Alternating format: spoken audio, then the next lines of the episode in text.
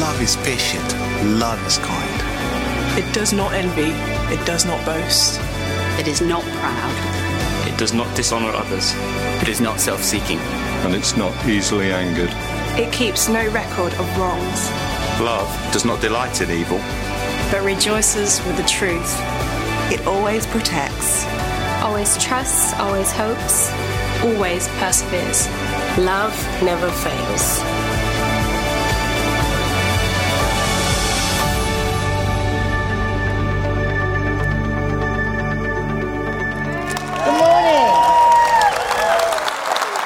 Morning. I like raucous. I think raucous goes down very well, especially when the clocks have changed and it's a miracle that anyone's here at all. So thank you for your welcome. You're overly generous, I have to say. But it is a joy to be here. And just like Karen said, John and I count her and Dave dear friends, and we've seen each other over many years. And I've heard a lot about you. They gossip when you're not there. They gossip and talk about you behind your backs. And uh, it's wonderful to come and see that everything they've ever said is perfectly true. You are amazing. So, greetings to all of you in every far flung corner of this quite remarkable church, in all the different centres, whether you're with us today in uh, Leicester or in London or in Cambridge or in Peterborough. All of you are massively welcome, and it's a joy to be able to share with you in this way. And before I begin, I just want to remind you, on behalf of certainly the vineyard, and I think probably further afield than the vineyard, right across the body of Christ, I want to remind you that you are a very remarkable church and that you are very well spoken of, far and near. In fact, what the New Testament calls you are of good reputation with outsiders. And people talk about you. And it's a wonderful thing because they're not talking about you, but they're talking about Christ in you, the hope of glory. And it's a wonderful thing to hear. I even had you raved about by my taxi driver last night. Wasn't that random? So random. And he knew exactly who you all were. So, I also have to say to you that you have very, very remarkable and fine leaders. And I congratulate you. I congratulate you on having chosen them and indeed for bringing them up so nicely. They're really coming along well. And it's a little bit like parents and children. Children actually do tend to bring up their parents, and um, much the same way, congregations tend to bring up their leaders. So you're doing very well. Today, we are, of course, celebrating Mother's Day which has many associations for many people, and it can be a slightly ambivalent occasion. For lots of us, it's just all daffodils and delight. It's gratitude at every turn, and you associate yourselves with Shakespeare, of course you do. And in the words of Henry VI, you would say with him, Lord, lend me a heart replete with thankfulness. And I know that's how I woke up feeling this morning, even on very little sleep. For other people, Mother's Day is associated with heartbreak and loss, and sometimes even the dread of having to watch other people's delirium. For some, it's poignancy, wishing that I had children. And for others who have children, it's anxiety because they do. And many of you, you may have heard this definition. No matter how old a mother is, she watches her middle aged children for signs of improvement. I, I, say that with some feeling. Although I have two grown sons, as, as you say, um, but neither of them are middle aged, so they come out of that. They are both remarkable. Of course, they are. They're just amazing. I mean, the best thing that ever, ever was born. But um, one of them is an academic and very, very bright and argues for the, the Lord and is, is a Christian ethicist. And I'm glad somebody is, frankly. And the other one um, goes around the world playing his guitar to very great effect. So, between us, we have a very happy family. And they. They both have taken unto themselves wonderful wives, one each, of course, and they're absolutely fabulous. And between the two boys, we have now got four grandchildren. And John and I waited forever, and then suddenly, like London buses, they all came at once. So they are four, three, two, and one, and they keep us on our toes. And I have to tell you, if you haven't realized it already, that grandparenting is not for the faint hearted. So, however different our circumstances, we do all have one thing in common. Each of us was born of woman as the sparks fly upward. So you have a mother, or had a mother. I had a mother. I had a redoubtable mother. She was a large personality. She was a very large woman. She had a great frontage. And she was very strong, very, very strong. She was Welsh. She, her family was split down the middle during the Welsh revival. And she feared for me that I'd come out on the wrong side of that. She was terrified of the things that I got up to. She was mildly eccentric and she was occasionally absolutely useless. Absolutely useless. So when I married John at the age of 31, she obviously felt it was incumbent upon me to say something to me on the subject of sex. 31. I had waited 31 years. And she drew herself up to her considerable height and her large front, and she said, My darling, big breath, I have had two babies. I don't know how, and don't ask me anything. Which was all that I was ever taught about that subject. So the fact that we have two sons and four grandchildren is grace of God indeed. however, however, however, such, such was my mum. So, asked what could be done to restore the prestige of post revolutionary France, Napoleon said this Give us better mothers. Abraham Lincoln, no man is poor who had a godly mother. St. Teresa of Lisieux, the loveliest masterpiece of the heart of God is the heart of a mother. Or maybe you prefer the honesty of Nigella Lawson. When one becomes a mother, one is no longer the picture, one simply becomes the frame. And I have to say, there is an element of truth one of my favorite women was a confident, self assured American woman, never pushy, wife of a president. Her name was Barbara Bush. She was married to George Bush, the older. She had a shock of white hair and she always wore her skirts too short. Nobody ever told her. However, she was marvelous. She was redoubtable. And she was invited at one point to go to a women's college to present the graduation certificates. However, some of the women disinvited her at the last moment because they considered her far too traditional but being the woman that she was, she went anyway. And she braved the boycott and she spoke to those young women. And she said to them, You are never going to regret the deal you didn't make or the business opportunity you missed.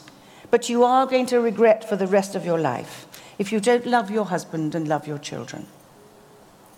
Being a mother, and many of us are, and many of us aren't, and I'm conscious of the ambivalence of that even this morning.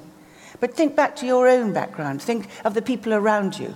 Think of the Christian community like this, where our way of life is to prefer one another. One of the most moving things we ever did in our church in London years ago now was for all the single women to rise up and bless the young mothers who were struggling. And I suddenly realized this is what the Christian community looks like. We watch for one another, we prefer one another, we take care of those in whose situation we aren't, and even whose situation we might envy. So, having said all that, I'm still saying that being a mother is probably, my John would say, the hardest job this side of heaven. And I love Carol Wimber, whose husband John, of course, was used to, um, God used him to set up the vineyard, and he had an enormous impact on many of us personally, and I would like to say on this nation in many ways. Carol Wimber said this Nobody else can do what I can do for my family. All I wanted was for my children to know Jesus and my home to be a little bit like heaven. Is all one could honestly pray. And then one last and not surprisingly anonymous observation it isn't easy being a mother. If it were, fathers would do it. so, gentlemen, bring on the daffodils, I say. There was, of course, one very remarkable young mother who was often confounded by her son and suffered unspeakably on account of him. The angel's first words to Mary, the mother of Jesus, were these Favored woman, the Lord is with you. And there really is no favor, no wonder, nothing greater than the absolute assuredness that the Lord is with you. Whoever you are, whatever your circumstances, be you a mother, be you a father, be you neither, whatever you are this morning, whether you've been here forever, whether you've walked through the door for the first time, the greatest, like me, the greatest assurance is to know, is to know that the Lord is with you. God is here. It's amazing. And Mary, of course, stood for obeisance and obedience. She honored the Lord. She said, I am the Lord's servant. Be it unto me even as you have said. And then, of course, at the wedding in Cana, so many years later, she said to the servants of Jesus, Do what he tells you. What a word to the church. Do what he tells you. And so I want now to consider, just for a few moments, I want to consider the very extraordinary son, born of woman, to whom she points us. Mary, his mother, speaks to us of the humanity of Jesus. He was like us. Martin Luther said of him, He ate, he drank, he slept, he was weary, sorrowful, rejoicing. He wept, he laughed, he knew hunger and thirst and sweat. He talked, he toiled, he prayed. That was his humanity. So, Luther went on, there was no difference between him and other men, save only this that he was God and he had no sin. In other words, his divinity. So, if his mother reminds us of his humanity, all that Jesus was, all that Jesus did, all that Jesus achieved, cries out to us of his divinity. Son of Mary, indeed, but Son of God, absolutely. Absolutely. Alfred Lord Tennyson said of Jesus, his character was more wonderful than the greatest miracle. Dostoevsky, the Russian novelist, I believe there is no one lovelier no one deeper, no one more sympathetic or more perfect than Jesus. I recently discovered a quotation completely new to me from Albert Einstein. He was clever, frightfully clever. As a child, he wrote, I received instruction both in the Bible and the Talmud. I am a Jew, said Einstein, but listen to this I am enthralled by the luminous figure of the Nazarene no one can read the Gospels without feeling the actual presence of Jesus.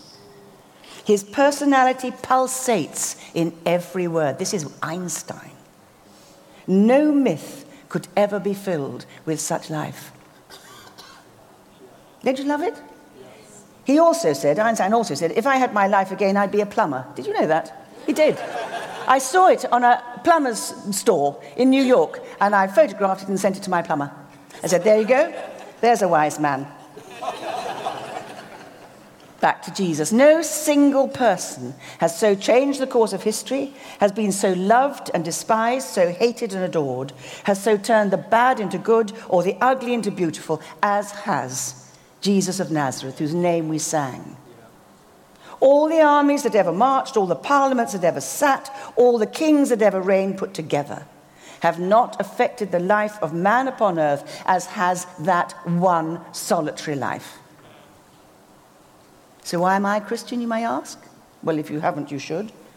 Because I want to be so sure that my past is taken care of, that the cross has been endured, that my sins have been forgiven. I want my present to be as full as it can possibly be. I only get one run at this bar. And so when Jesus said, I've come that you may have life and have it abundantly, sign me up. I want abundant life. I just want, don't want to waste my time this side of heaven. And because I found in Jesus my future secured, I have found in him, in the person of Jesus, someone so marvelous, so magnetic, so much fun to be around, so kind, so wise, so pleasing in every possible way. I cannot commend him to you highly enough. At the end of the last century, there was a Lord, Chancellor of England called Lord Hailsham. And he found faith in Jesus when he was a student at Oxford. And he wrote a book. And in his autobiography, he said, I had never before thought, I love this, this is my favorite. I'd never before thought of a laughing, joking Jesus who had nicknames for his friends and told stories at every point. He said, I decided we would have been absolutely entranced by the company of one so irresistibly attractive as a man that people followed him for the sheer fun of it. If this Christianity thing wasn't fun, if there wasn't joy in this, it would be too stinking hard. But there is fun. There's reality, there's suffering, there's pain, there's anguish, but there is fun, there is joy. in following Jesus. There really, truly is. And Hailsham concluded, I decided, I concluded that the, our century, he was 20th, we're 21st, this 21st century needs to rediscover the person of this happy and glorious man whose mere presence filled his companions with delight. Ain't that the truth? Ain't that the truth? There was an early church father called Athanasius, and he said this If we were to try and number the achievements of our Savior, it would be like gazing over the open sea and trying to count the waves. They are so many, they are so endless, and they never stop coming. So let me just suggest to you that in the minutes that we have, I want one or two of those waves for us to look at, one or two of the benefits that Jesus offers. Why is he so incredible? Why is he such a hero to us? These may be things that you know already, but you know it's worth dwelling on them again. These may be truths that you've never, ever come across until this morning. And therefore, I'm saying to you, listen carefully, because this is life changing stuff. Because to those who are searching for truth, Jesus says, You will know the truth, and the truth will set you free.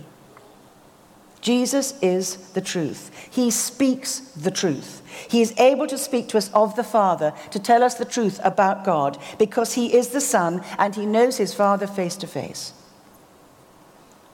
There is in Rome a very remarkable chapel, the Sistine Chapel, where the cardinals will go to elect the Pope when the last Pope dies. The Sistine Chapel was created or painted or decorated by Michelangelo in the early 1500s, and it's probably one of the greatest works of art ever done by human hand. Michelangelo lay on a trolley on his back for three years painting the ceiling. It's a riot of stories and of personalities and characters from the Old Testament prophets and sibyls, villains, rogues and villains, heroes of the faith. Years he lay on his back painting this extraordinary piece of work. And if you go into the Sistine ceiling today, which I, Sistine Chapel, which I've done once or twice, it's an amazing, mind blowing, breathtaking experience. But if you look up at it for any length of time, you become so dizzied and you have such a crick in your neck that you just can't cope. It's overwhelming. And so the Vatican authorities, in their wisdom, have placed a sort of floor level, this sort of level, a whole series of mirrors all around the chapel so that you can look into the mirror and see various parts of the ceiling perfectly reflected. Jesus is that mirror. He reflects perfectly to us what God is like. And we can look at Jesus and we can discover the person of God without getting an overwhelming theological crick in our neck. Only Jesus only Jesus can communicate God's will and can tell us firsthand what he is like. And of course, Jesus said, Whatever I say is just what the Father has told me to say. He and I were like that. We're so close. Anyone who's seen me, he said, has seen the Father. So, for anyone looking for truth, who do you say I am? Jesus said to the disciples. My answer is, Jesus, you are the truth. To those who need guidance, he says, I am the way, the truth, and the life. Jesus alone can guide us through the minefield of our society even today. Sometimes I am tempted to despair. Sometimes I cannot watch the news anymore. Sometimes I have to turn off things because I am such in a place of such compassion fatigue. There's so much that is so wrong. There's so much that offends. There's so much that is so circumstantial and situational. Ethics will change with the day, which is why I love to have raised a son who will fight for Christian ethics at every level of academic life. I love that stuff. We need to believe what we believe and to hold to what we believe because God has absolute standards and he will not be trifled with. And truth remains truth, however hard you find it to stomach. That's what I believe. That's what I believe. And Jesus is the truth. He is the truth, and He leads us in the ways of truth. Make your way plain before my face, I often pray. Make your way plain. I want to go your way. I want to do it your way. I don't want to be caught in the quicksands of secularism and of values and of morality and of ethics that change with the wind. Some outrageous things that people are coming up with. You think, how much further can we go before Jesus says, okay, I'm coming back? This is getting outrageous. You know what I mean, and I don't need to specify further. But I need a guide. I need a guide who will put my feet firmly on the stepping stones of the truth. And the truth is in the scriptures. And all the time, Jesus points us to the scriptures. Moses said, even before that, he said, These are not just words, these are your very life. Paul said to the Romans, What does the scripture say? There are answers to our dilemmas. There are answers to our problems and to our question marks and to our ethical conundrums. And they're all in the scriptures. And Jesus is our guide. He is the truth, the way, the truth, and the life. To those fighting for justice, Jesus, um, Paul preached of Jesus.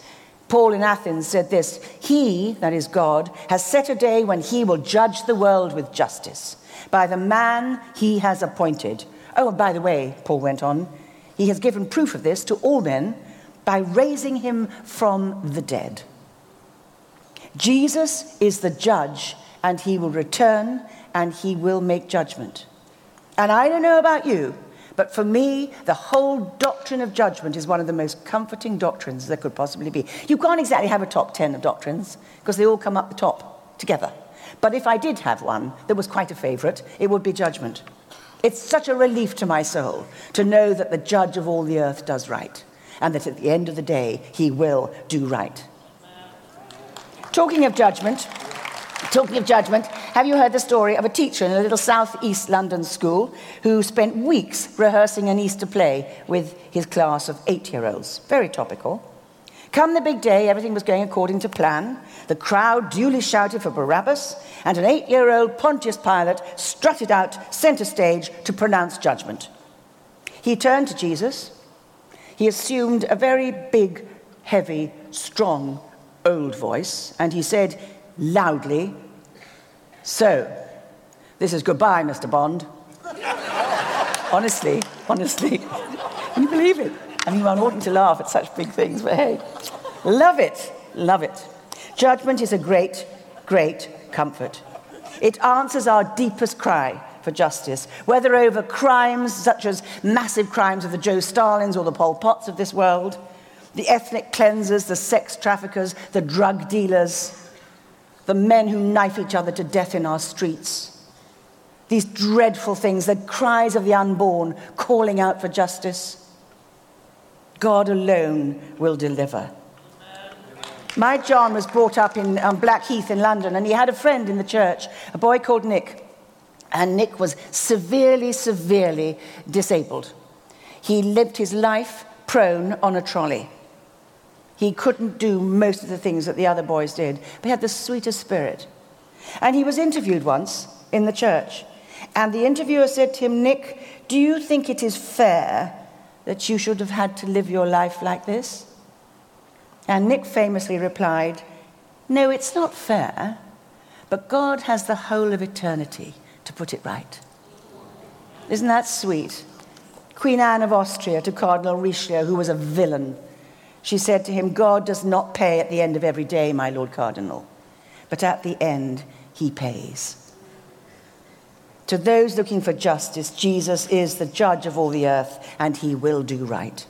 To those troubled by guilt, John the Baptist said when he saw Jesus coming, Look, the Lamb of God who takes away the sin of the world. There is no other God. There is no other system. There is no other philosophy. There is no other religion. There is no other hero in the history of the world for all time and in all places who has been able to deal with the problem of human sin. Jesus alone Jesus alone can offer complete freedom and forgiveness. No wonder these people bounce up and down when they're worshipping. I've never seen people bounce so much. Marvelous, lovely. But it's because it's true. It's true. We have been set free. Jesus is our substitute. Jesus has died for us. Jesus has carried the can. Jesus has stood in the line of fire. Jesus has taken the blows. Jesus has sprung the cage. And because of Jesus, in him, we have redemption through his blood, the forgiveness of sins, in accordance with the riches of God's grace that he has lavished upon us all. Brothers and sisters, ladies and gentlemen, this morning you are here because God has lavished his love upon you. Most of you know it, some of you aren't quite sure, some of you are beginning to realize. Well, what a glorious thing that you should. To those looking for love, Jesus says, As the Father has loved me, so have I loved you. I know you've been studying recently for weeks 1 Corinthians 13, that towering scripture about love. All of it is impersonated, all of it is incarnate in the person of Jesus. We are inextricably linked to Jesus. I am the vine, you are the branches, he said. Have you ever seen a vine? You can never see the end from the beginning. There's the trunk up the middle, and then all the branches, inextricably linked, unqualifiedly loved. That's what we are. In the 14th century, there was an extraordinary German mystic called Johannes Eckhart, and he tried to explain to people why the love of Jesus and his identity, identifying with us was so precious. And he did it like this He said, The best God ever did for man was to be man himself. I will tell you a story to illustrate my point. There was once a rich man and his wife. The lady, by mischance, did lose an eye, whereas she grieved excessively. Then came her lord to her, and he said, Oh, wife, why are you so distressed? 14th century English, okay? My lord, tis not my eye I mourn. I mourn for fear that you should love me less. Nay, wife, he replied, I love you. Afterwards, not over long, he put out one of his own eyes, and going to his wife, he said, Lady, so you may know I love you. I have made myself like you. I too have just one eye. Jesus came. Jesus lived. Jesus died. Jesus identified. Jesus was our role model. And to cap it all, Jesus died and was raised from the dead and is in heaven as we speak, rejoicing over us, looking down upon us, enjoying our company, worshipping with us, interceding for us. And as John Wimber used rather sweetly to say, I have good news and bad news. The good news is Jesus is interceding for you. The bad news, you're going to need it. But how wonderful! How wonderful! There he is. And he sends his Holy Spirit to live in us and to remind us of all these glorious things. I could go on and on and on, but I really, really won't. Finally, finally, coming into land. Landing lights are on. I'm on my way. To those afraid of dying, Jesus says this I am the resurrection and the life. He who believes in me will live, even though he dies, and whoever lives and believes in me will never die. Everyone, everyone who looks to the Son and believes in him shall have eternal life, and I will raise him up on that last day. And that's what I live for. That's what I long for. That's why this place is going to be packed out at Easter. That's why you need to bring your friends and your relations and your dogs and your cats and your goldfish, anybody, anybody, to hear the good news that Jesus has died and is alive and changes lives, transforms things, makes it worth living because of him. I've been around people as they've died pastors tend to. I've seen long drawn out and agonizing deaths. I've seen sudden traumatic deaths. I've seen little children following their mother's coffin into the mortuary because she died so young. And I've thought to myself every time, John and I, between us, have buried four parents, two each, you understand? But you know, every time I think, how do people live without Jesus? How do people die without Jesus? And the good news is, of course, that we don't have to. So these are some of the achievements of our Savior, our King. Jesus, the way, the truth, and the life. Jesus, our guide and the judge of all the earth. Jesus, the lover of my soul. Jesus, the resurrection and the life. What else can we possibly do but worship him, give glory to him, be grateful to him, celebrate him?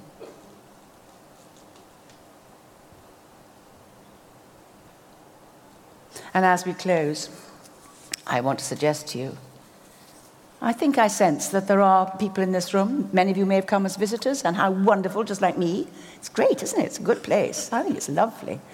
And um, you may have felt very welcomed. You may think, oh, this is interesting. But you may just become increasingly aware of the person of Jesus and you've never thought of him before. You've never realized his claims upon you. And if you're somebody who would like to respond to him, even this morning, and you may say, Jesus, this is very new to me. Jesus, I'm just coming into this. But Jesus, I want to know more. I want to invite you to be a part of my world and of my life. I want you to change me. I want you to make a difference. Well, then, just as we're sitting, I'm going to pray as we close. And there may be people for whom that's true, in which case I would invite you and encourage you, along with all the other people in this room, to pray this prayer right now. And it will be the beginning of the rest of your life that you will never, ever, ever regret. So let's pray just as we sit. Lord Jesus, we thank you for your presence with us this morning. We thank you for the reality that I've just been talking about. We thank you, Lord Jesus, that you are so amazing, so wonderful. And this is a prayer just for one or two of you. Lord Jesus, I haven't really thought very much about you before, but I'm conscious that you're making yourself known to me even now. Some of us talk about knocking on the door of my life. Lord Jesus, I'm beginning to believe that you did die for me, to set me free, to take care of all my sins and to set me on a straight path from this day forward. And so, Lord Jesus, I'm inviting you to come into my life and to begin to make a difference. I want to get to know you more.